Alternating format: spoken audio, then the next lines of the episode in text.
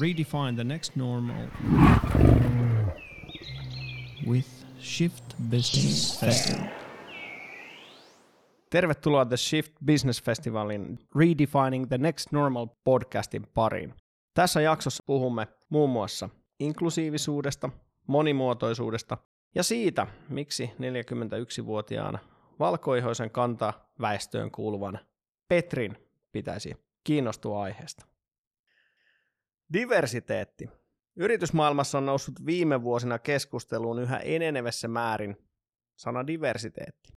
Tietoisuus moninaisuudesta ja sen hyödyntämisestä yrityksen liiketoiminnassa voi nousta yrityksen menestystekijäksi. Missä olemme nyt ja mihin suuntaan olemme menossa, kun puhutaan moninaisuudesta ja diversiteetistä? Millaisia ennakkoluuloja on yksilötasolla taklattavana? Kiinnostako tämä aihe suomalaisia yrityksiä ja yrittäjiä? Jos ei, niin pitäisikö kiinnostaa? Mulla on tänään vieraana Ideanin Associate Director ja kasvustrategi Kaisa Seppo. Tervetuloa. Kiitos. Ja toisena vieraana meillä on Vanda Holopainen, joka pyörittää siskonsa kanssa Ataa Agencya. Tervetuloa Vanda. Kiitoksia, kiitoksia.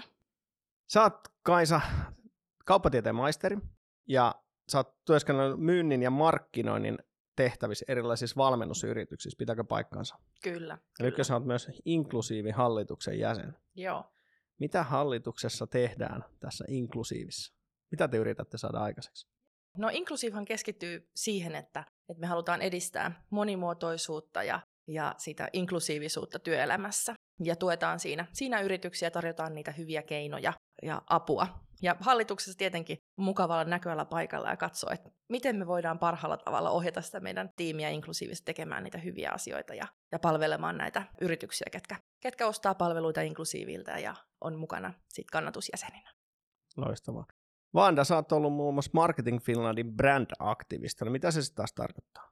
No siinä tosiaan vähän mä pääsin etualaa paikalle erilaisten suomalaisten brändien kanssa vähän hahmottelemaan heidän koulutustarpeitansa markkinoinnin osalta ja vähän e- puskemaan eteenpäin tällaista yhteiskunnallista vaikuttamista. Mun nimi on Petri Holmeen ja tosiaan tämä on The Shiftin Redefining the Next Normal podcast. Tätä julkaisee Shift Business Festival, joka on elokuussa Turussa ja sponsoroi Lyyti, jota minä myös edustan tässä podcastissa. Tervetuloa mukaan myös kaikki kuulijat. Mun on Vanda pakko kysyä sulta. Mulla on viisi veljeä. Ja, ja kun mä katsoin, että sä yrität yhdessä sun siskon kanssa, pyöritätte yritystä, niin minkälaista se on? No kyllähän se niinku aika mielenkiintoista on, että me ollaan oltu koko elämämme aika lailla kuin paita ja peppu, kun tosiaan ollaan kaksoissisaruksia. Mutta kyllä mä sanoisin, että siinä on vaan enemmän hyötyjä kuin haittoja. Että me hyvin tasapainotetaan toisiamme ja sitten meidän nimi Ataakin tulee, että se tarkoittaa kaanan kielellä tweak, se tarkoittaa kaksosia ja se kuvastaa sellaista elämän tasapainojen löytämistä, tällaista polariteettiteoriaa. Mä sanoisin, että me tasapainotetaan toisiamme tosi hyvin, niin se on ollut kyllä niin kuin sellainen todella tärkeä vertaistuki, kun tekee näin henkilökohtaista asiaa, niin en voisi kuvitella tekeväni tätä kenenkään mun kanssa. Mulla on kanssa kaksoisveli. Ei ole totta. Kyllä, ja me ollaan tehty kanssa pari vuotta töitä, tai useampikin vuosi töitä yhdessä. Me oltiin ravintolapäällikkönä samassa ravintolassa, jaettiin vuorot, ja kaksi vuotta mä jaksoin sitä. Meillä on just tässä niin kuin kolmas vuosi meneillään, niin katsotaan, mitä meille tapahtuu. Mä toivotan tsemppiä. Kiitos, kiitos. Varmasti hyvin erilaista. Täydennättekö te toisiaan? Vai Oletteko te, oletteko te erilaisia? Kyllä mä sanoisin, että me ollaan hyvin erilaisia. Että monesti siinä on sellainen, että kun kaksoset kasvaa toistensa kanssa, niin sit persoonalta rupeaa olemaan mahdollisimman erilainen, koska sä näytät jo niin samalta, niin sitten sä persoonalta rupeat komppaa sitä toista hyvin erilaiseksi. Niin mä sanoisin, että me täydennetään toisiamme. Mun oli pakko, me ei tultu tänne keskustelemaan kaksosuudesta. Se on toinen jakso. Se on toinen jakso. Mutta oli pakko, pakko kysyä, koska sattui tämä oma kohtalo ole hyvin samanlainen. Minkälaisen urapolun sä oot kulkenut ollaksesi siinä, missä sä oot nyt? No tosiaan kaikki varmaan lähti siitä, että mä sain täyden stipendin Tenniksen kautta mennä Jenkkeihin opiskelemaan ja siellä sitten opiskelin markkinointia ja kansainvälistä bisnestä, jonka jälkeen sitten oli paluu takaisin Suomeen. Et monet aina kysyivät sitä, että minkä takia sitten halusi tulla takaisin Suomeen, että miksei halunnut jäädä Yhdysvaltoihin. Mutta siinä kohtaa, kun Suomessa yhteiskunta aina vähän määrittelee, että mä en ole suomalainen sen perusteella, mitä mä näytin, niin mä koen, että siinä kohtaa halusi tulla takaisin Suomeen ja neljän vuoden jälkeen olla se, että okei, onko mä nyt tarpeeksi suomalainen. Ja sitten urapolun niin sanotusti aloittaminen, mistä säkin kysyit. Ja Sen jälkeen menin sitten kansainväliseen bisnekseen sinne markkinointipuolelle, ja mä olin siellä Lahdessa sitten sen vuoden ajan, jonka jälkeen kun oli ollut Yhdysvalloissa Denverissä ja sitten Montanassa, missä oli ollut enemmän tästä monimuotoisuutta kaduillakin, niin sitten Lahdessa ei välttämättä ollut sit samanlaista monimuotoisuutta, niin mä koin, että okei, nyt on aika niin kuin lähteä Helsinkiin. Ja siinä kohtaa mä sitten otin pikku breikiä lähdin matkustelemaan tuonne Intiaan, Taimaaseen ja Malesia vähän reppureissa, eli katsoa, miltä maailma näytti siellä päin. Sitten tulin takaisin Suomeen ja sitten menin tällaiseen toiseen kansainväliseen bisnekseen, missä mun sisko oli johtamassa viestintää, HR-puolta ja sitten sisäistä toimintaa. Niin sitten mä menin sinne auttamaan häntä sosiaalisessa mediassa, jonka jälkeen sitten mä hyppäsin tuonne Marketing Finlandille ja sieltä tein erilaisia rooleja.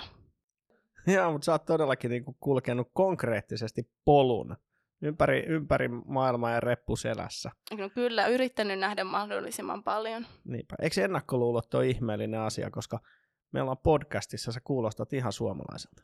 No se on kuule jännä juttu, joo. Kyllä se on jännä juttu, että kyllä ne ennakkoluulot tulee vähän joka paikassa vastaan, että sen koki varsinkin Yhdysvalloissa hyvin paljon, että ulkonäön perusteella näytti hyvin niin kuin afroamerikkalaiselta, että siellä tavallaan se ulkonäön perusteella olisin voinut olla kansalainen, mutta sitten taas Suomessa nähdään se, että ulkonäkö oli se tekijä, mikä sitten tuli tielle. Aivan, aivan. No Kaisa, sama kysymys sulle. Mikälainen on sun urapolku ollut?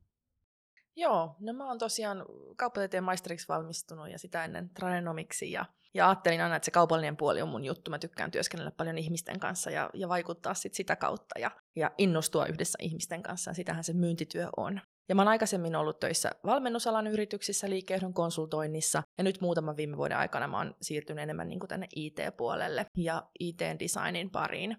Ja siellä teen nytkin töitä. Ja jotenkin, että se myynti on ehdottomasti kyllä mun juttu. Ja sitten tosiaan omasta, omasta mielenkiinnosta ja intohimosta on oikeastaan sit syntynyt tämä, että on lähtenyt mukaan myös tähän inklusiivin hallitukseen ja halunnut sitä kautta muuttaa maailmaa ja rakentaa sitä parempaa, parempaa työelämää meille kaikille. Sulla oli joku turkulaiskytkentä. No Kerro oli, siitä. synkkä turkumenneisyys kyllä. Valoisa. Valoisa, kyllä. Joo, kymmenen vuotta sitten mä tein, tein Varsinais-Suomen yrittäjätöitä ja edistin yrittäjyyskasvatusta siellä ja kouluissa ja näin. Että semmoista niin kuin, jotenkin semmoinen hyvän tekemisen agenda on myös sieltä kulkenut mukana sitten. Tämä ei ole suora lähetys, mutta sä voit lähettää terveisiä, jos sä haluat. sinne. Terveisiä kaikille ihanille turkulaisille. Toivottavasti saadaan sut joskus takaisin Turkuun, vaikka tapahtuman merkeissä. Shift Business Festival. Hei, mitä, mitä se tarkoittaa, että voi olla oma itsensä työpaikalla? Mä, mä niin lähdin tätä kysymystä miettimään silleen, että onko sellaisia työpaikkoja, missä ei voi olla?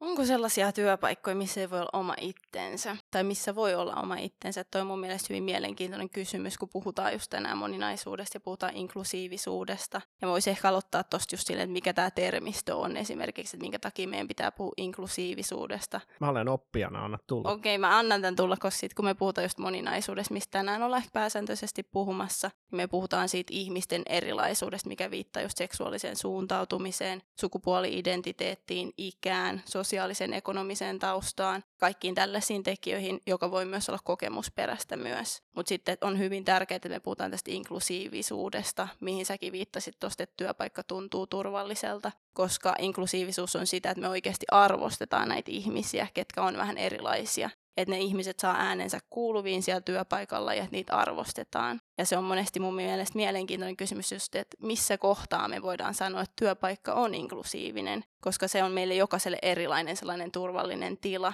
Ja se on mielenkiintoinen, kun sä kysyt, että missä vaiheessa ei voi olla itsensä, kun siinä on myös paljon statistiikkaa, että jos sä oot, voisiko sanoa valtaväestöön kuuluva tai kuulut tähän normeihin, heteronormatiiviseen tai mihin se onkaan, niin sä silti monesti 20-30 prosenttia peität, kuka sä oot, kun sä menet työpaikalle. Mutta sitten jos sä tulet jostain vähemmistöstä, niin se monesti menee jopa 50-100 prosenttiin. Et oma kokemus on kanssa se, että on ollut aika homogeenisissa kanssa työpaikoissa, mikä tällä hetkellä on kuitenkin Suomen yritysmaailmassa aika sellainen normi, niin kyllä se vaatii hyvin paljon, että sä pystyt laittamaan sen oman itse saavuttuvaisena sinne työpaikalle ja tuomaan niitä sun kokemuksia esille. Oletko nyt sellaisessa duunissa? No nyt mä oon hyvin sellaisessa, että kun siskon kanssa pääsääntöisesti tehdään, niin kyllä siellä niin ollaan jo nähty toistemme pahimmatkin puolet, niin se aika paljon puskee myös siihen. Aivan. Tavallaan tuossa spektrissä on varmaan niin kuin iso, iso vaihtelu. Sä viittasit myös tuohon, että jos sä kuulut siihen niin kuin pääväestöön, niin siltikään kaikki ei pysty olemaan niin kuin oma itsensä. ja, ja sitten niin kuin ongelmat kasvaa, että mitä kauempana sä oot niin kuin mediaanista. Eikö näin? Just näin, just Joo. näin. Mikä on, mikä on Kaisa sun kokemus?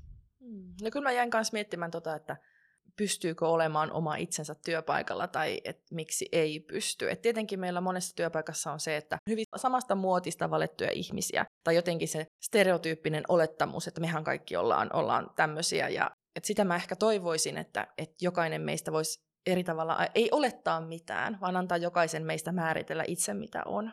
Ja se tietenkin niin kuin omasta kokemuksesta voin sanoa, että työskentelen tämmöisessä IT-alan yrityksessä ja olen siellä nainen ja, ja sitten vielä edustan sateenkaarivähemmistöä, eli olen siellä johtajana tämmöisessä positiossa, niin tietenkin se, että voi tulla olettamuksia, että oletetaan jotain mun taustasta tai kenen kanssa olen parisuhteessa tai onko se mulla se aviomies siellä kotona, mutta semmoisia tietenkin niin kuin toivoisi, että ihmiset jättäisi olettamatta, ottaisi niin semmoisena, niin saisi jokainen määritellä itse itsensä.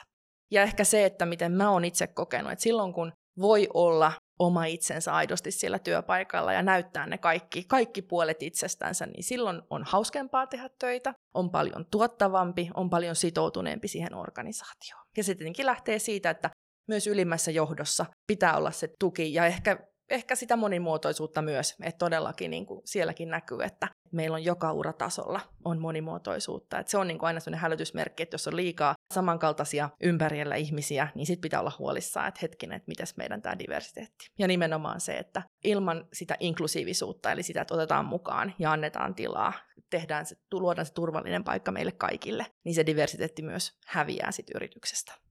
No jos menee vähän taaksepäin historiassa, katsoo Suomea, niin mehän ollaan tällainen vähän niin kuin pussin perä täällä Pohjois-Euroopassa. Me ei olla varsinaisesti mikään niin kuin kansojen tämmöinen sulattamo tai kulttuurien niin kuin kohtauspiste oltu, niin meillä on varmaan aika pitkä tausta sellaisessa niin kuin perisuomalaisessa tavassa niin kuin tehdä. Me ollaan oltu kaikki hyvin samannäköisiä, olosia ja tapaisia ihmisiä, niin ollaanko me, niin kuin, Vanda, vaikka sun kokemuksen mukaan, niin ollaanko me pahasti takamatkalla? No musta on mielenkiintoinen aina toi kysymys, että kuinka kauan Suomi on ehkä ollut moninainen. Et Suomihan on ollut monimuotoinen alkujaankin, että meillä on ollut täällä romanialaisia, meillä on ollut täällä suomen ruotsalaisia, meillä on ollut venäläisiä, meillä on ollut tosi paljon erilaisia ihmisiä kyllä Suomen sisällä, mitkä on myös vaikuttanut tähän meidän nykyiseen kulttuuriin. Mutta siinä määrin, kun globalisaatio on tullut ja ihmisten liikkuvuus on tihentynyt ja aikamäärit on myös tihentynyt, niin se me koetaan tämä ihmisten liikkuvuus hyvin eri lailla. Et meillä on sitä kautta tullut just enemmän Afrikasta ihmisiä, itämaista ihmisiä ympäri maailmaa, joka on, voisiko sanoa, muokannut sitä Suomen moninaisuutta. Ja siinä tulee monesti kyseeksi, että miten meidän yhteiskunta on myös valmis muokkautumaan sen muutoksen mukana. Niin kyllä mäkin ehkä tuossa just näkisin sen, että kyllähän me ollaan aina oltu moninaisia. Mm.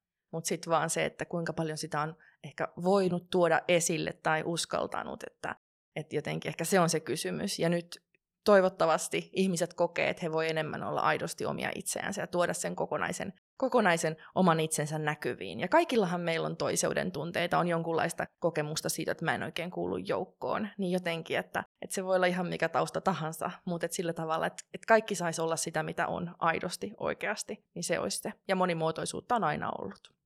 Niin se on varmaan totta, että meitä on ollut hyvin erinäköistä ja olosta ja, ja tapasta ihmistä, mutta ehkä siinä suomalaisessa kulttuurissa kuitenkin on semmoinen omassa boksissa ja tietyssä niin kuin raameissa pysyminen, että, että onhan niitä tarinoita, että, että välttämättä se perheenisä ei kotonakaan ole ihan sellainen kuin on, koska vanhemmat ovat kasvattaneet tiettyyn muottiin ja näin. Mutta on, onko tässä niin kuin, kuinka kauan meillä on ollut niin kuin semmoinen kiihtyvä muutos tavallaan tässä, tässä aiheessa käynnissä? Onko, tämä niin kuin viimeisen kymmenen vuoden aikana lähtenyt keskustelu niin kuin noussut enemmän pinnalle, vai onko sillä pitkätkin juuret? Varmaan 80-luvulla niin kuin yritysjohtajien pöytä niin kuin agendalla ei ollut kokouksissa tämän tyyppiset aiheet.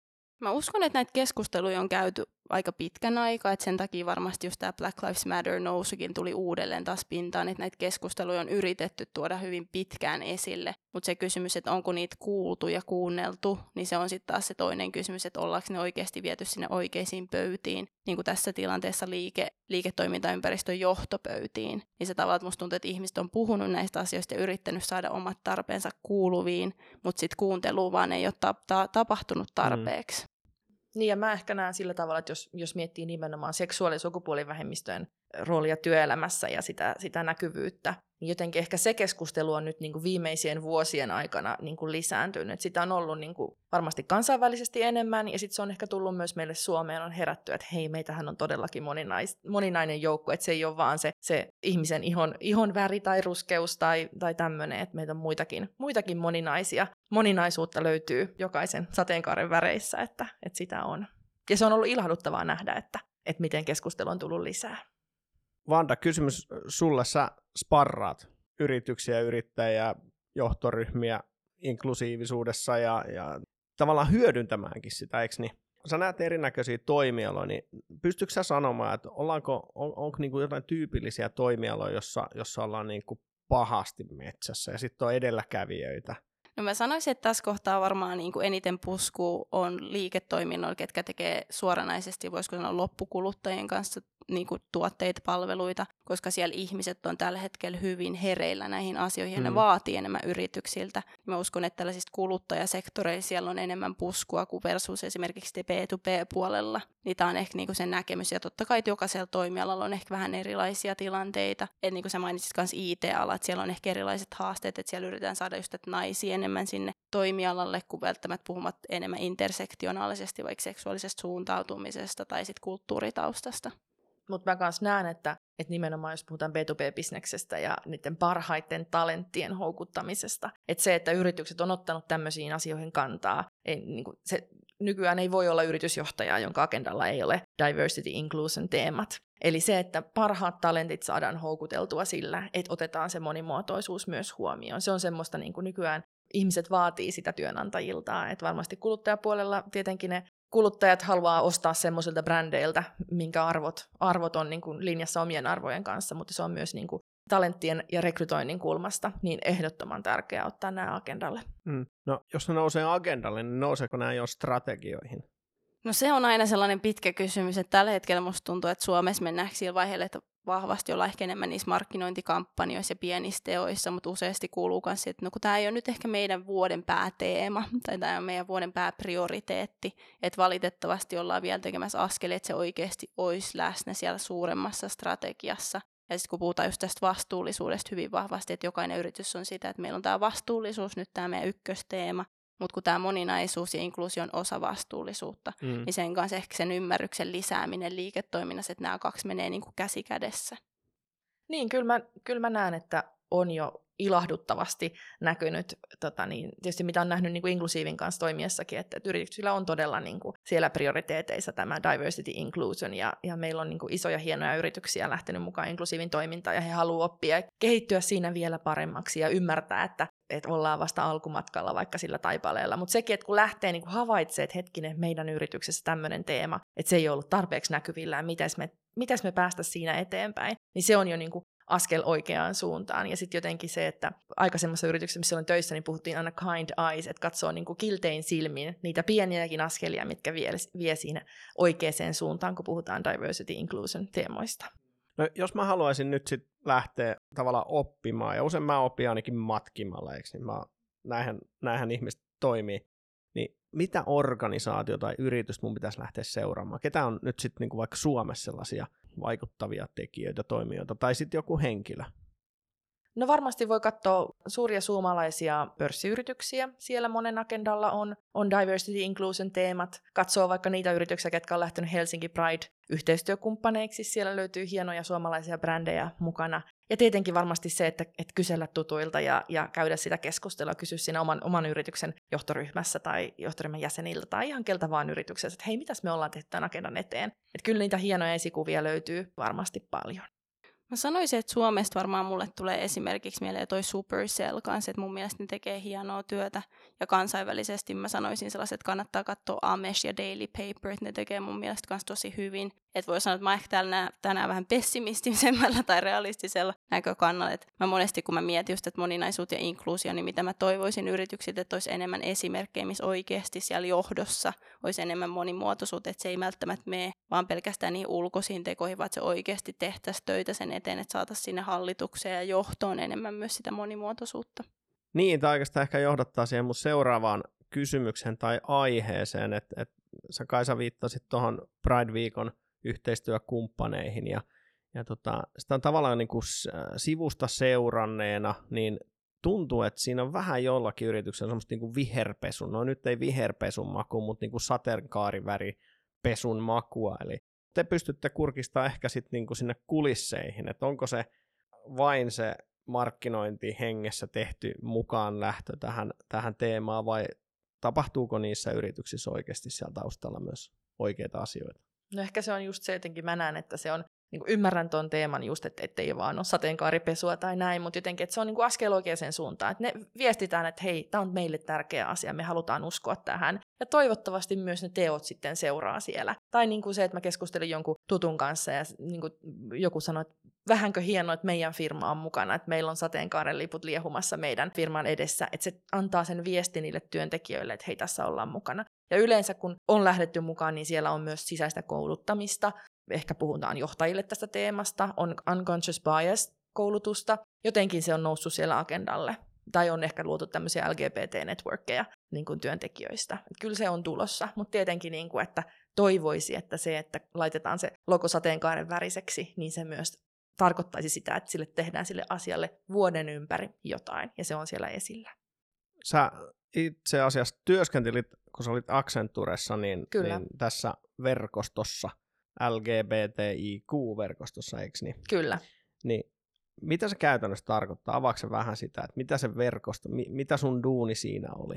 Joo, no se oli tietysti, mä tein myyntityötä sielläkin, että se oli se mun pääduuni, että tämä oli semmoinen niin kuin oma, oma mielenkiinnon kohde ja vähän niin kuin siinä oman toimen ohessa niin me tosiaan koottiin tämmöinen hieno jengi, joka sitten oli kaikki sateenkaaren väreissä, väreissä edusti meidän työntekijöitä ja ja tota, siellä oli todellakin mukana myös sitten tämmöisiä ally-henkilöitä, eli tuke, hetken halusi osoittaa tukensa, että välttämättä itse ei tunnista itsessään sateenkaari-identiteettiä, sateenkaarevaa identiteettiä, mutta halusivat osoittaa niin kuin, tukensa. Et se oli jotenkin todella voimauttavaa, ja itse asiassa muistan silloin tähän yritykseen tullessa joku rekryprosessissa itse asiassa mainittiin, että, että meillä on tämmöistä toimintaa, ja sitten se oli siinä, kun oli muutamia muitakin työtarjouksia pöydällä, niin tuntui, että hei jes, tuommoiselle yritykselle mä haluan antaa sen mun hyvän työpanoksen. Että siellä on semmoisia arvoja, mitkä niinku resonoi mun omana arvojen kanssa. Ja sitten se on tietysti, tuli kysymyksiä myös organisaatiosta, miksi nyt tämä yksi teema on noussut tässä esille ja miksi tämä on tärkeää. Mutta siihen ehkä mä näen sen, että kun edistetään yhden vähemmistön asiaa, niin se itse tekee kaikkien muidenkin vähemmistöjen olon ja elämän helpommaksi organisaatiossa. Se tuo sitä näkyvyyttä myös kaikille muille.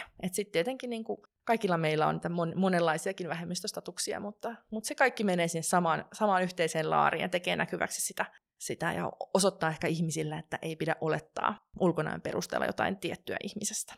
Se oli sulle arvopohjainen valinta. Kyllä, se oli mulle arvopohjainen valinta. Eli se voi olla niin kuin rekrytointivaltti myös. Kyllä, se on ehdottomasti rekrytointivaltti, että otetaan näihin asioihin kantaa. Ja, ja nyt on ollut tosiaan ilahduttavaa myös nähdä nykyisessä työnantajaorganisaatiossa tämmöistä samanlaista järjestäytymistä ja, ja otettu tämä asia esille, niin, niin se on niin kuin tärkeää.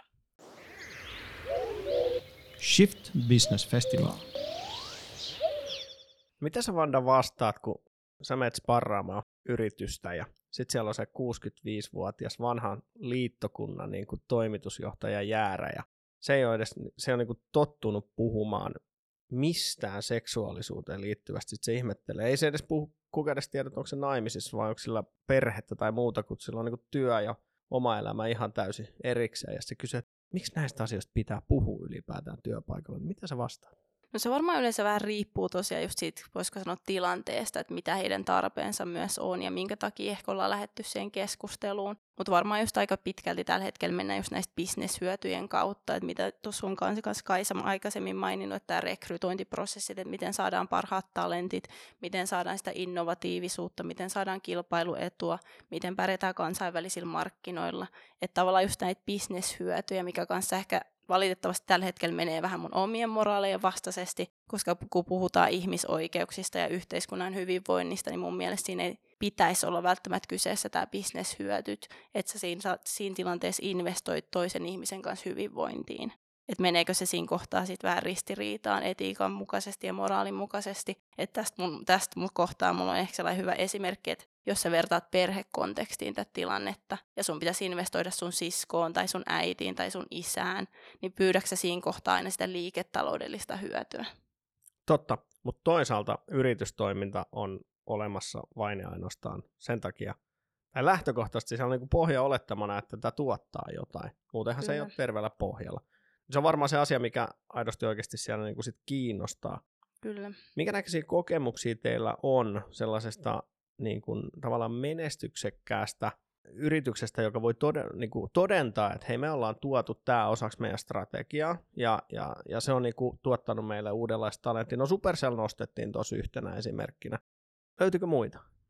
Paljon varmasti on hyviä esimerkkejä, miten, miten se tuodaan tämmöiset teemat, teemat esille yrityksissä, mutta just tuohon aikaisempaan ehkä palatakseni, siis, että siitä on niin kuin todella monia monia kansainvälisiä tutkimuksia tehty, että, että mitä niin kuin oikeasti se tuottaa todella niin kuin liiketoimintahyötyä näihin asioihin panostaminen. että ehkä just, että jos sitä pitää perustella, niin se on kyllä sen liiketoimintahyödyn kautta, mitä varten yritykset on olemassa todellakin tässä kontekstissa. Mutta tosiaan, että et monia, monia tapoja on, on niinku ottaa, ottaa käyttöön näitä asioita. Eli, eli rekrytoinnissa just kiinnitetään huomiota siihen, että on ehkä monimuotoinen tiimi rekrytoimassa, että ei vaan, ei vaan samasta puusta väistetyt henkilöt valitse sitten se toista, toista niin kuin oman kaltaistaan henkilöä, vaan otetaan rekrytointivaiheessa se diversiteetti huomioon. Haastatellaan ehkä vaikka ilman taustatietoja ihmisiä, ilman sukupuolta, ikää, näin. Ja sitten tietenkin se, että, että katsotaan, että siinä yrityksessä kaikilla on turvallinen ja hyvä olo olla. Eli tehdään semmoisia turvallisia paikkoja ja, ja luodaan se tunne, että todellakin saat olla oma itsesi, voit olla oma itsesi. Luodaan ehkä näitä networkkeja työntekijöistä, ketkä saavat sitten siellä yhdessä miettiä tapahtumia. Tai tuodaan sitä niin kuin monimuotoisuutta pitkin vuotta esiin. Tuo on muuten todella mielenkiintoinen pointti tavallaan rekrytoinnissa ja ennakkoluulot ja tavallaan se kaikki taustatieto, mitä ihmisestä kerätään ennen kuin lähdetään sitten niinku katsomaan, että onko tämä sopiva siihen tehtävään. Löytyykö tästä jotain tutkimuksia, että oltaisiin tehty niin sanotusti sokkona ja sitten, sitten normaali rekryllä, että, että miten se vaikuttaa lopputulokseen? Kyllähän siitä on tutkimuksia, mutta mä ehkä haluaisin myös tässä kohtaa nostaa esille just sen niin kuin kulttuurin arvot ja just ne ennakkoluulot. Et esimerkiksi tämä anonyymi rekryyn kanssa viitaten, mistä on ollut paljon puhetta viime aikoina, niin tavallaan kyllähän se auttaa, mutta se ei myöskään ota huomioon rakenteellisia ongelmia, mitä meillä yhteiskunnassa on. Esimerkiksi se, että minkälaisia työkokemuksia ihmisillä on heidän resumessansa, mihin vaikuttaa esimerkiksi verkostot, minkälaisia verkostoja oot, minkä avulla sä oot saanut työpaikkoja, mihin vaikuttaa koulutustausta, mihin sä oot päässyt kouluihin, anonyymi rekrykään ei poista meidän rakenteellista rasismia tällä hetkellä, eikä myöskään lopputilanteessa, kun pyydetään nämä ihmiset, ketkä on valittu tähän top-positioon niin sanotusti, niin kun ne menee sinne haastattelutilanteeseen, että jos sillä haastattelijalla myös on ennakkoluuloja, niin nekin vaikuttaa siellä loppupeleissä. No nyt me mentiin todella syvälle tavallaan yhteiskunnan niin kuin peruskiviin. Miten me sitä pystytään korjaamaan? No kun tämä on vähän se juttu, että kun me puhutaan moninaisuudesta inkluusiosta, niin se on vähän pakko pakolla menee aika tällaisessa monimutkaiseksi, koska se on kuitenkin yhteiskunnallinen asia. Ja se monesti se ei ole hyvin ykselitteinen. Ja kun aina kysytään, että no onko tällaista yhtä selvää ratkaisua tai työkaluja, niin valitettavasti mekin sanotaan näin suoraan, että ei siihen ole yhtä ainoata vastausta, vaan ei ole niin kuin ei ole mustavalkoista niin sanotusti, että kaikki on vähän sit harmaan eri sävyjä. Ja meidän pitää vaan lähteä tekemään niitä asioita ja katsoa, että mikä toimii ja mikä ei toimi. Koska yhteiskunta muuttuu koko ajan, mitä ollaan tässäkin keskustelussa tuotu esille. Ja tämä yhteiskunta, missä me ollaan nyt, tulee olla hyvin erilainen vuoden kahden päästä. Mutta se meidän pitää olla valmiit myös olla vähän edellä näissä asioissa ja miettiä, että minkälaisia ratkaisuja me tehdään tänä päivänä, mitkä vaikuttaa sitten sinne tulevaisuuteen. Me ollaan pyöritty tässä niin kuin Suomen niemimaalla nyt tässä tavallaan ajattelumaailmassa aika paljon. Hypätään vähän isompaa, otetaan se helikopteri ja mennään, katsotaan niin kuin maapalloa vähän korkeammalta. Jos me katsotaan sitten niin kuin globaalisti tätä tilannetta, niin löytyykö maapallolta maata, jossa ei ole rakenteellista rasismia? No mun vastaus tähän varmaan olisi, että ei valitettavasti löydy. Et kyllä se on niinku vaikuttanut esimerkiksi just Suomessakin, koska puhutaan monesti, että tämä on hyvin tasa-arvoinen valtio. Meillä on ensimmäinen suomalainen on naispresidentti ja näin edespäin. Mutta me ollaan myös oltu kolonialistinen maa, missä nämä arvot näkyy. Ja me ollaan kuitenkin loppupeleissä koko maa on rakennettu sellaiseen toiseuttamiseen, niin että miten me otetaan nämä asiat huomioon ja pystytään myös ymmärtämään, että miten se historia vaikuttaa tähän päivään ja miten me päästään sinne tulevaisuuteen. Mä en tiedä, mitä mieltä Kaisa tähän oot?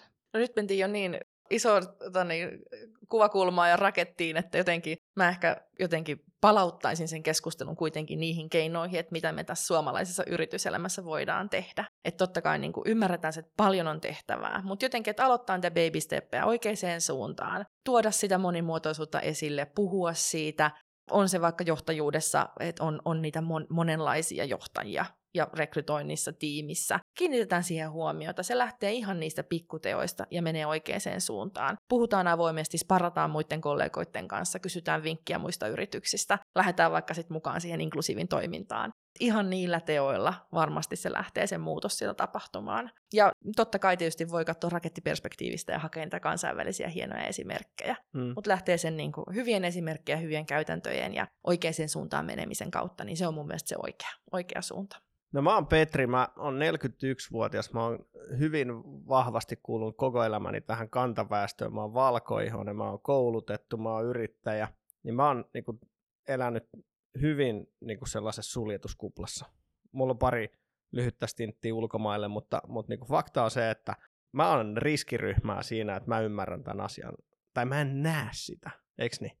Ja, ja sitten mä kuitenkin vedän yritystä, niin mua kiinnostaisi ihan konkreettiset asiat, että mihin asioihin mun kannattaisi kiinnittää huomioon, koska tietenkin sä opit katsomaan niin kuin yksien linssien läpi. Aika pitkälti silleen, nyt mulla on kädet tässä näin silmien vieressä, eli silleen niin kuin hevosen tällaiset laput silmillä, eli, eli se katsontakanta ei ole niin lavea kuin voisi olla, niin mitä vinkkejä te annatte nyt sitten tälle 41-vuotiaalle Petrille, joka vetää yritystä, että mihin asioihin kiinnittää huomioon? Mitkä on sellaisia merkkejä siitä, että asiat menee hyvään suuntaan, tai merkkejä siitä, että, niinku, että asiat menee huonoon suuntaan?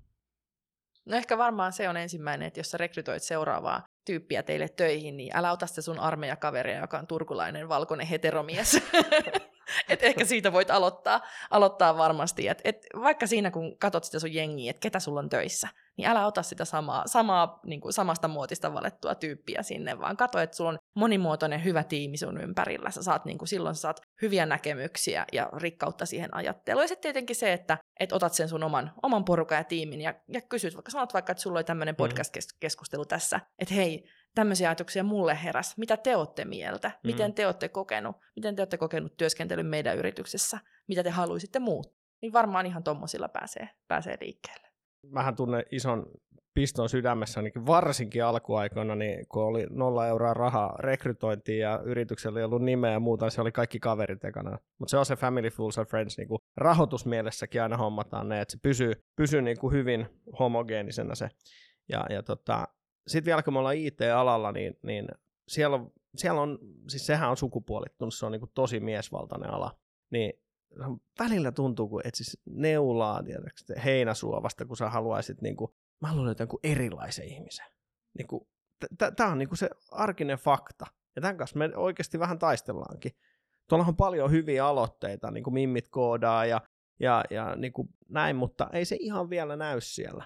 Niin on se varmasti totta, että jotenkin niin kuin, ehkä IT-ala on, on semmoinen yhdestä puusta veistetty vielä, mutta, mutta paljon silläkin näkyy moninaisuutta ja niistä pienistä aluista se vaan sitten niin kuin lähtee. Mm. Ja jotenkin se, että, että saadaan. Ja sitten kun se tulee se, se ensimmäinen vaikka vähän erilainen erilainen henkilö sinne töihin tai jollakin kulmalla pikkusen tuo sitä monimuotoisuutta, niin sitten sitä pitää pitää kiinni ja pitää hyvänä. Sitten ehkä sinne tulee niitä lisää. Sitten sitä inkluusiota, kun diversity löytyy, niin sitten sitä inkluusiota mukaan sinne. Eli ottaa, ottaa mukaan, tehdä se turvallinen paikka kaikille. Miettiä, että onko vaikka se kielivaatimus, niin välttämättä suomi pitääkö kaikkien osata mm. suomea, vai voitaisiko me puhua jollakin semmoisella kielellä, mitä me kaikki ymmärrettäisiin. Ja tämmöisiä pieniä tekoja.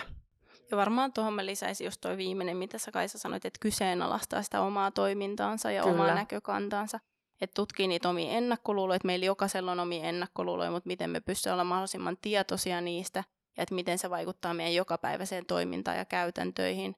Ja totta kai jokaisen pitäisi tsekata omat etuoikeutensa, mm. että missä tavallaan sä oot tässä yhteiskunnassa. Että monesti ne asiat, missä me ollaan etuoikeutettuja, on myös ne asiat, missä me pystytään voimaannuttaa toisia ihmisiä. Mutta se kyseenalaistus ja uteliaisuus on mun mielestä aina se vastaus. Mm.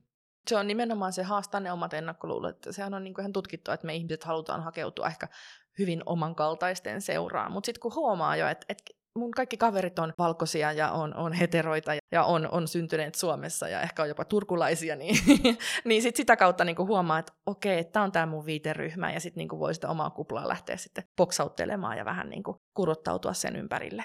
Ja luontaisestihan toi tapahtuu silloin, kun lähdetään muihin maihin kasvamaan. Ja, ja tota, meillä on tiimi Ranskassa ja Hollannissa ja Ruotsissa. Ja, ja mä muistan pari vuotta sitten, kun Hollanti-tiimi pistettiin kasaan ja sitten ihan kyseli heiltä, että miten se olisi sellainen, niin että miten te tuntisitte olevanne niin kuin lähemmin osa tätä meidän yritystä ja näin, niin sieltä tuli vastaus, että stop speaking fucking Finnish, koska e, et sä tajunnut sitä, mutta meillä oli kaikki sisäinen kommunikaatio niin kuin Slackissa, keskustelut oli suomeksi, paitsi jos haluttiin joku asia spesifisti avata englanniksi, mutta sä jätät silloin niin kuin 99 prosentista ulkopuolelle. Kyllä. Mm, aivan. Ja oli, oli siinäkin muutos vastarintaa ja kipuiluja, että miksi meidän täytyy nyt täällä sitten Turussa pelleillä englanniksi, kun no joo, no, jos me halutaan, että meillä on ihmisiä muuallakin mukana, niin näin se on. Tosi hyvä käytännönläheinen pointti. Miten sitten, jos mennään sinne tavallaan niin kuin kollegoihin, työntekijä, työntekijätasolle, niin minkälaisia vinkkejä te voisitte antaa sinne? Mun mielestä esimerkiksi toi, mitä sä sanoit, esimerkiksi just toi kielen käyttö, että mitä kieltä me käytetään, jos puhutaan vaikka seksuaalisesta suuntautumisesta myös, niin siinä, että kysytkö sä, että onko sulla, onko sulla vaimo kotona, onko sulla mies kotona tai tällaista, niin kysyttäisiin, että onko sulla partneri, että mietitään sellaisia simppeleitä arkisia käytäntöjä myös siinä, joka menee esimerkiksi vessoihin, onko meillä unisex-vessat vai onko meillä naisten ja miesten vessat. Että sellaisia pieniä asioita kanssa, mitkä helpottaa erilaisten ihmisten arkea siellä työpaikalla. Ja sitten kollegoilla totta kai just se, että kysy, kysytään ihmisiltä ja oikeasti kuunnellaan toisia ihmisiä, että se ei mene siihen, että yritetään aina ratkaista myöskään ongelmia toisen ihmisen puolesta, vaan kysyt, että hei, miten sä oot kokenut tämän meidän työyhteisön? Onko tässä jotakin, että miten mä voin auttaa, että sulla on parempi olo täällä työpaikalla? Että ei mennä ratkaisemaan myöskään toisten ihmisen ongelmia, vaan oikeasti sä oot siellä tukena. Kyllä, toi on ihan hyvä pointti just tuo, että pieniä arjen, arjen tekoja, mistä tässä nyt ollaan paljon puhuttukin, että, että nimenomaan ei oleteta niistä työkavereista jotain, että, että no sulla varmasti on se, se aviomies siellä kotona, että, että itsekin tunnistaa sen, että, että joutuu aina käymään vähän semmoisen yhden ylimääräisen niin kuin ajatuskiepin siinä, että Äh, onko mä tulle kertonut, että mulla onkin se mun tyttöystävä siellä mun kotona, mit, mitäs mä nyt tolle, ja tolle mä en kerro, tolle mä kerron, että jotenkin niin kuin se, että tuodaan se, että mun on helppo sanoa, että että mit, mitä mä olen ja jotenkin niin kuin olla näkyvänä koko, kokonaisena omana itsenään. Hmm. Tuodaan semmoista inklusiivista kieltä myös siihen arkeen.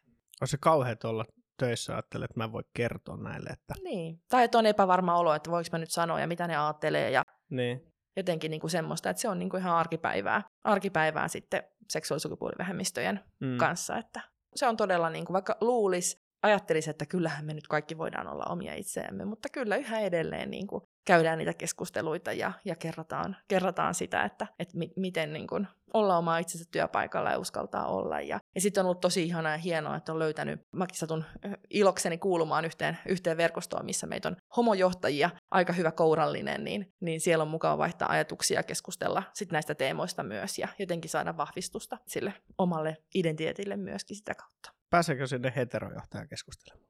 Onko no, sillä väliä? katsotaan. Hei, eikö toi eksklusiivisuutta? me ollaan vasta alussa, niin katsotaan, katsotaan miten me lähdetään Mutta eikö tämä niin. No, mutta on se. Sillekin on paikkansa, sillekin on tietty paikkansa, että saa sitä vertaistukea, kyllä, koska kuitenkin se kyllä. kokemusten jakaminen, mitä tässäkin tuli esille, että saadaan jaettua niitä kokemuksia, mitä itsellekin joskus on käynyt, kun on yrittänyt puhua rasismista tai niin kuin syrjinnästä työpaikassa, niistä on kuullut joltain valtaväestön edustajat, että no eihän täällä ole rasismia, mikä tavallaan sitten poissulkenut täysin sen mun kokemuksen, ja siinä on tullut se kohta, että mä oon sitten ollut hiljaa siinä tilanteessa, jos se, että okei, turhaa mä jaan tässä kokemuksiani ja mun ajatuksiani, kun ihmiset ei ole valmiita kuuntelemaan. Mutta tuossa on kyllä ihan hyvä pointti, Petri, se, että kyllä me, me tarvitaan niinku niitä älaita, niitä liittolaisia, mm. että jotenkin, niinku, että halutaan, niinku me, tämän värisenä ihmisenä haluan niinku tukea, että kaikilla meillä minkä tahansa värisiä ollaan, niin että mä haluan niin osoittaa sen tuen ja olla hyvä liittolainen ja ottaa huomioon sen moninaisuuden, niin ihan joka, joka niin kuin aspektissa me tarvitaan liittolaisia ja sitä mm. nimenomaan, ketkä valtaväestöstä käsin ja niistä sitä enemmistöstä käsin auttaa, auttaa sitä tilannetta kaikille meille vähemmistöille. Joo, ja näinhän se on. Siis tällaisena niin kuin suureen enemmistöön kuuluvana on aina helppo tarttua, että no eihän toi sitten inklusiivisuutta, jos teillä on oma joku kuppikunta, mutta niin kuin sanoit, niin vertaistuki ja ehkä sitten kun ollaan, kaikki on tasa-arvoista, niin tavataan kaikki kaikille. Shift Business Festival. Me päästiin noihin, oikeastaan noihin yhteisöihin käsiksi, niin minkälaisia konkreettisia yhteisöjä teillä on, mitä te hyödynnätte? Miten te osallistaisitte enemmän sit yrityksiä ja näitä yhteisöjä toimimaan yhdessä? No varmaan niin kuin oman työn kautta on luonut aika suuren yhteisön kaikki, voisiko sanoa toimialan kanssa. Että monet kaikki tällaiset freelancerit tai toimialat tai toimitekijät, yritykset, järjestöt, niin kaikki nämä melkein tuntee myös itse, koska on tunnistanut sen, että vertaistukea tarvitaan. Ja jokaisella on se oma osaamisensa, mitä tulee tähän moninaisuuteen ja inkluusioon.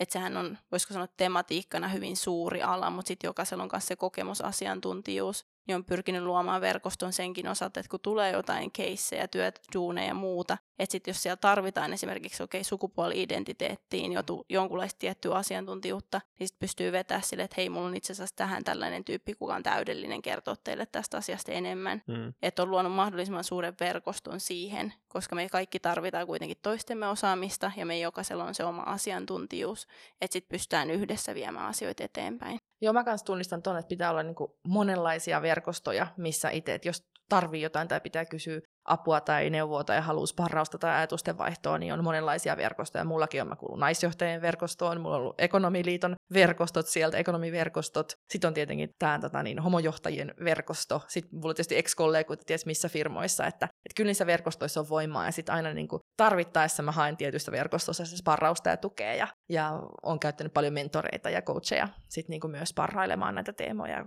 kaikenlaisia teemoja omaan ammatilliseen kehittymiseen liittyen. Verkostoissa on voimaa ja se on hyvin valtavan tärkeää. Mikä sun tärkein verkosto No tällä hetkellä varmaan se on tietysti se ehkä se lähikollegoiden verkosto, mutta sitten sieltä tulee myös niin kuin ex-kollegat, keistä on oikeastaan tullut mulle rakkaita ja hyviä ystäviä myös. Että sitten se on jotenkin niin kuin mukavaa, mukavaa pohtia sitten semmoisia niin työelämäänkin liittyviä teemoja sit siellä ja oma ammatilliseen kehittymiseen liittyviä teemoja nimenomaan niiden ystävien, entisten kollegoiden, mutta nykyisten ystävien kanssa. Niin monenlaiset verkostot oikeastaan on, on tällä hetkellä tärkeitä. Mikä Vanda sun tärkein verkosto? Mä sanoisin varmaan, että ystävät. Että mä oon aika hyvin rakentanut mun ystävistä kanssa perhettä, että mä aina, voisiko sanoa, reflektoin perhearvoja myös mun ystäviin. Mä sanoisin, että ystävät on ollut se suurin verkosto, että niiden puoleen voi kääntyä aina, jos duunissa ei jotakin tai mitä vaan on elämässä, niin sit voi kääntyä heidän puoleensa, niin mä sanoisin, että ystävät kaikki kaikessa. Hei, yksi puhe alkaa silleen, että I have a dream. Mikä olisi sellainen teidän dream, minkälaisen ison yhteiskunnallisen muutoksen te haluaisitte nähdä Suomessa tapahtuvan? Ei tarvitse koskettaa tätä aihetta välttämättä, mutta mä veikkaan, että se jotenkin saattaa liittyä. No kyllä tässä on nämä teemat ollut, ollut niin paljon nyt, nyt tässä keskustelussa esillä, niin kyllä, kyllä mulla on semmoinen unelma, että me jokainen saadaan olla aitoja omia itseämme ja uskalletaan tuoda se moninainen moninainen oma taustamme ja persoonallisuus esiin myös siellä työelämässä, koska kyllä se työpaikka on semmoinen, että siellä vietetään paljon, paljon aikaa päivästä ja, ja siellä tehdään niin kuin isoja asioita ja pitää ylittää itsensä, niin silloin pitää olla se hyvä luottavainen tunnelma siinä organisaatiossa. Kyllä se moninainen, moninainen työelämä on mun se suuri unelma. Mä sanoisin, että varmaan mä viittaan tässä unelmakas varmaan meidän atavisio, että normalisoita sitä ihmisten monimuotoisuutta, että meidän ei tarvitsisi aina myöskään alleviivata näitä asioita, on siis seksuaalista suuntautumista tai etnisyyttä, mm. että se olisi jo siinä tilanteessa, että se olisi normalisoitu. Että joskus yhden kaverinkin kanssa puhuttiin sitten, että minkä takia meidän pitää puhua, että pitää tulla ulos kaapista, jos se poikkeaa mm. tästä heteronormatiivista, että voidaanko me olla siinä tilanteessa, että kenenkään ei tarvitse tulla ulos kaapista niin sanotusti. Juuri näin, me ollaan kaikki ihmisiä kuitenkin. Just näin, just näin kuka tai mikä inspiroi Vanda sua eniten? Mä sanoisin varmaan, että Brené Brown on yksi mulle, koska hän puhuu tosi vahvasti tästä haavoittuvaisuudesta, että miten me voidaan olla omia itseämme ja mitä se vaatii. Ja sitten mä sanoisin varmaan totta kai Obama, Michelle Obama ja Barack Obama. Sitten mä sanoisin varmaan, ketäs mulla on niin paljon näitä, Trevor Noah, hänellä on loistava kirja kanssa tullut ulos. Sitten mä sanoisin varmaan ihan Suomesta kanssa mun mentoreista Jasin Samp. Sitten mä sanoisin varmaan mun ää, edesmennyt valmentajani Pertti Heikkinen myös. Että kyllä näitä niinku löytyy tosi paljon, että mun ystävät kanssa lähellä, ne inspiroi mua paljon, mutta sitten kansainvälisesti kanssa tällaisia suurempia tekijöitä. Kaisa? No toi on tosi paha kysymys kyllä, että jotenkin kun huomaa, että saa sitä inspiraatiota ja uskoa niin, kuin niin monista ihmisistä ympärillä, että kyllä mun mielestä jotenkin en osaa yhtä, yhtä nimetä, mutta kaikki ne rohkeat, rohkeat ja upeat ihmiset, ketä mun ympärillä on ja, ja tekee sitä omaa juttuansa ja on uskollisia omalle itselleen, niin ne mua kyllä inspiroi. Ja tietenkin mä haluaisin itse olla myös semmoinen yksi, yksi inspiraation lähde muille ja osoittaa sitä, sitä rohkeutta. Sitä varmasti olet. Keskustelun haastavin vaihe on edessä pitäisi muutamaan lauseeseen tiivistää tämä keskustelu. Eli jos me haluttaisiin, että kuulijat muistaa kaksi-kolme pointtia, kun puhutaan diversiteetistä, monimuotoisuudesta, inklusiivisuudesta ja ennen kaikkea niin kuin yritysmaailman näkökulmasta, niin mitä te tiivistäisitte? Tämä oli niin iso kysymys, kun mä tämän etukäteen sain, että tässä itse asiassa heitin niille mun homojohtajaverkostolle, että hei tämmöinen teema, mitä te sanotte. Ja mä mietin itse, että, että se on just se kanssa, että, että älä oleta mitään omat semmoiset unconscious biases, tämmöiset ennakko-oletukset pitää, pitää haastaa ja koittaa niitä vähän niin kuin tunnistaa. Ja sitten sieltä mun verkostossa tuli se, se juurikin, että, että jos sun ympärillä on just sun kaltaisia samanlaisia ihmisiä kuin sä oot itse, niin sit pitää olla huolissaan sitä diversiteetistä ja tehdä sille asialle jotain. Tuo oli musta hyvin sanottu Kaisa. Mä ehkä tuohon lisäisin myös sen, että me tarvitaan jokaista ihmistä näihin yhteiskunnallisiin muutoksiin, että me saadaan luotu yhteiskunta, missä me jokainen pystytään, voisiko sanoa, kokea, että me kuulutaan joukkoon ja pystytään olla aitoja itseämme, mutta se vaatii meitä jokaista ja se ennen kaikkea vaatii proaktiivista tekemistä, että tahtotila yksissään ei johda niihin tekoihin, vaan meidän pitää oikeasti tehdä niitä tekoja.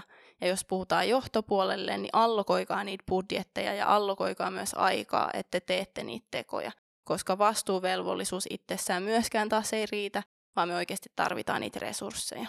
Tuo oli lohduttavasti sanottu sille 65-vuotiaalle vanhan koulukunnan yritysjohtajalle, että me tarvitaan kaikkia, koska siinä voi olla myös vähän sellaista pelkoa, että onko mulla enää, mulla enää sitä mun paikkaani sitten, että jos, jos mä lähden edistämään mulle vierasta asiaa, niin häntäkin tarvitaan. Kaikkia tarvitaan. Kyllä, ja siinä tullaan nimenomaan siihen liittolaisuuteen, että nimenomaan kaikkia tarvitaan ja liittolaisiksi ja edistämään monimuotoisuutta. Juuri näin.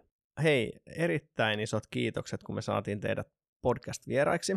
Tämä oli mulle ainakin henkilökohtaisesti nyt todella avartava keskustelu. Mä opin paljon uutta. 41-vuotias Petri lähtee tästä nyt ainakin hitusen muuttuneena yritysjohtajana jatkamaan hetken päästä töitä. Mä toivon, että mä nähdään teidät Shiftissä, ja nyt mä ojennan teille tällaiset virtuaaliset executive-passit. Ai kiitos, ja kiitos, siellä pääsette, nähdään. Pääsette Turkuun ää, elokuussa.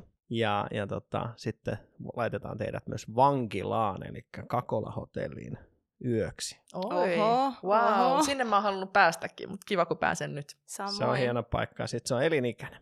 Oho. Hei, kiitos, kiitos todella paljon. Joo, kiitos, kiitos teille. Tämä oli kiva keskustelu.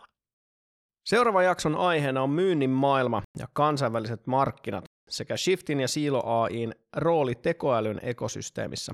Vieraana Silo AIin Teppo Kuisma sekä Shiftin toimitusjohtaja Sini Toivonen. Tämä jakso nauhoitetaan itse Shift Business Festivalissa 25-26.8.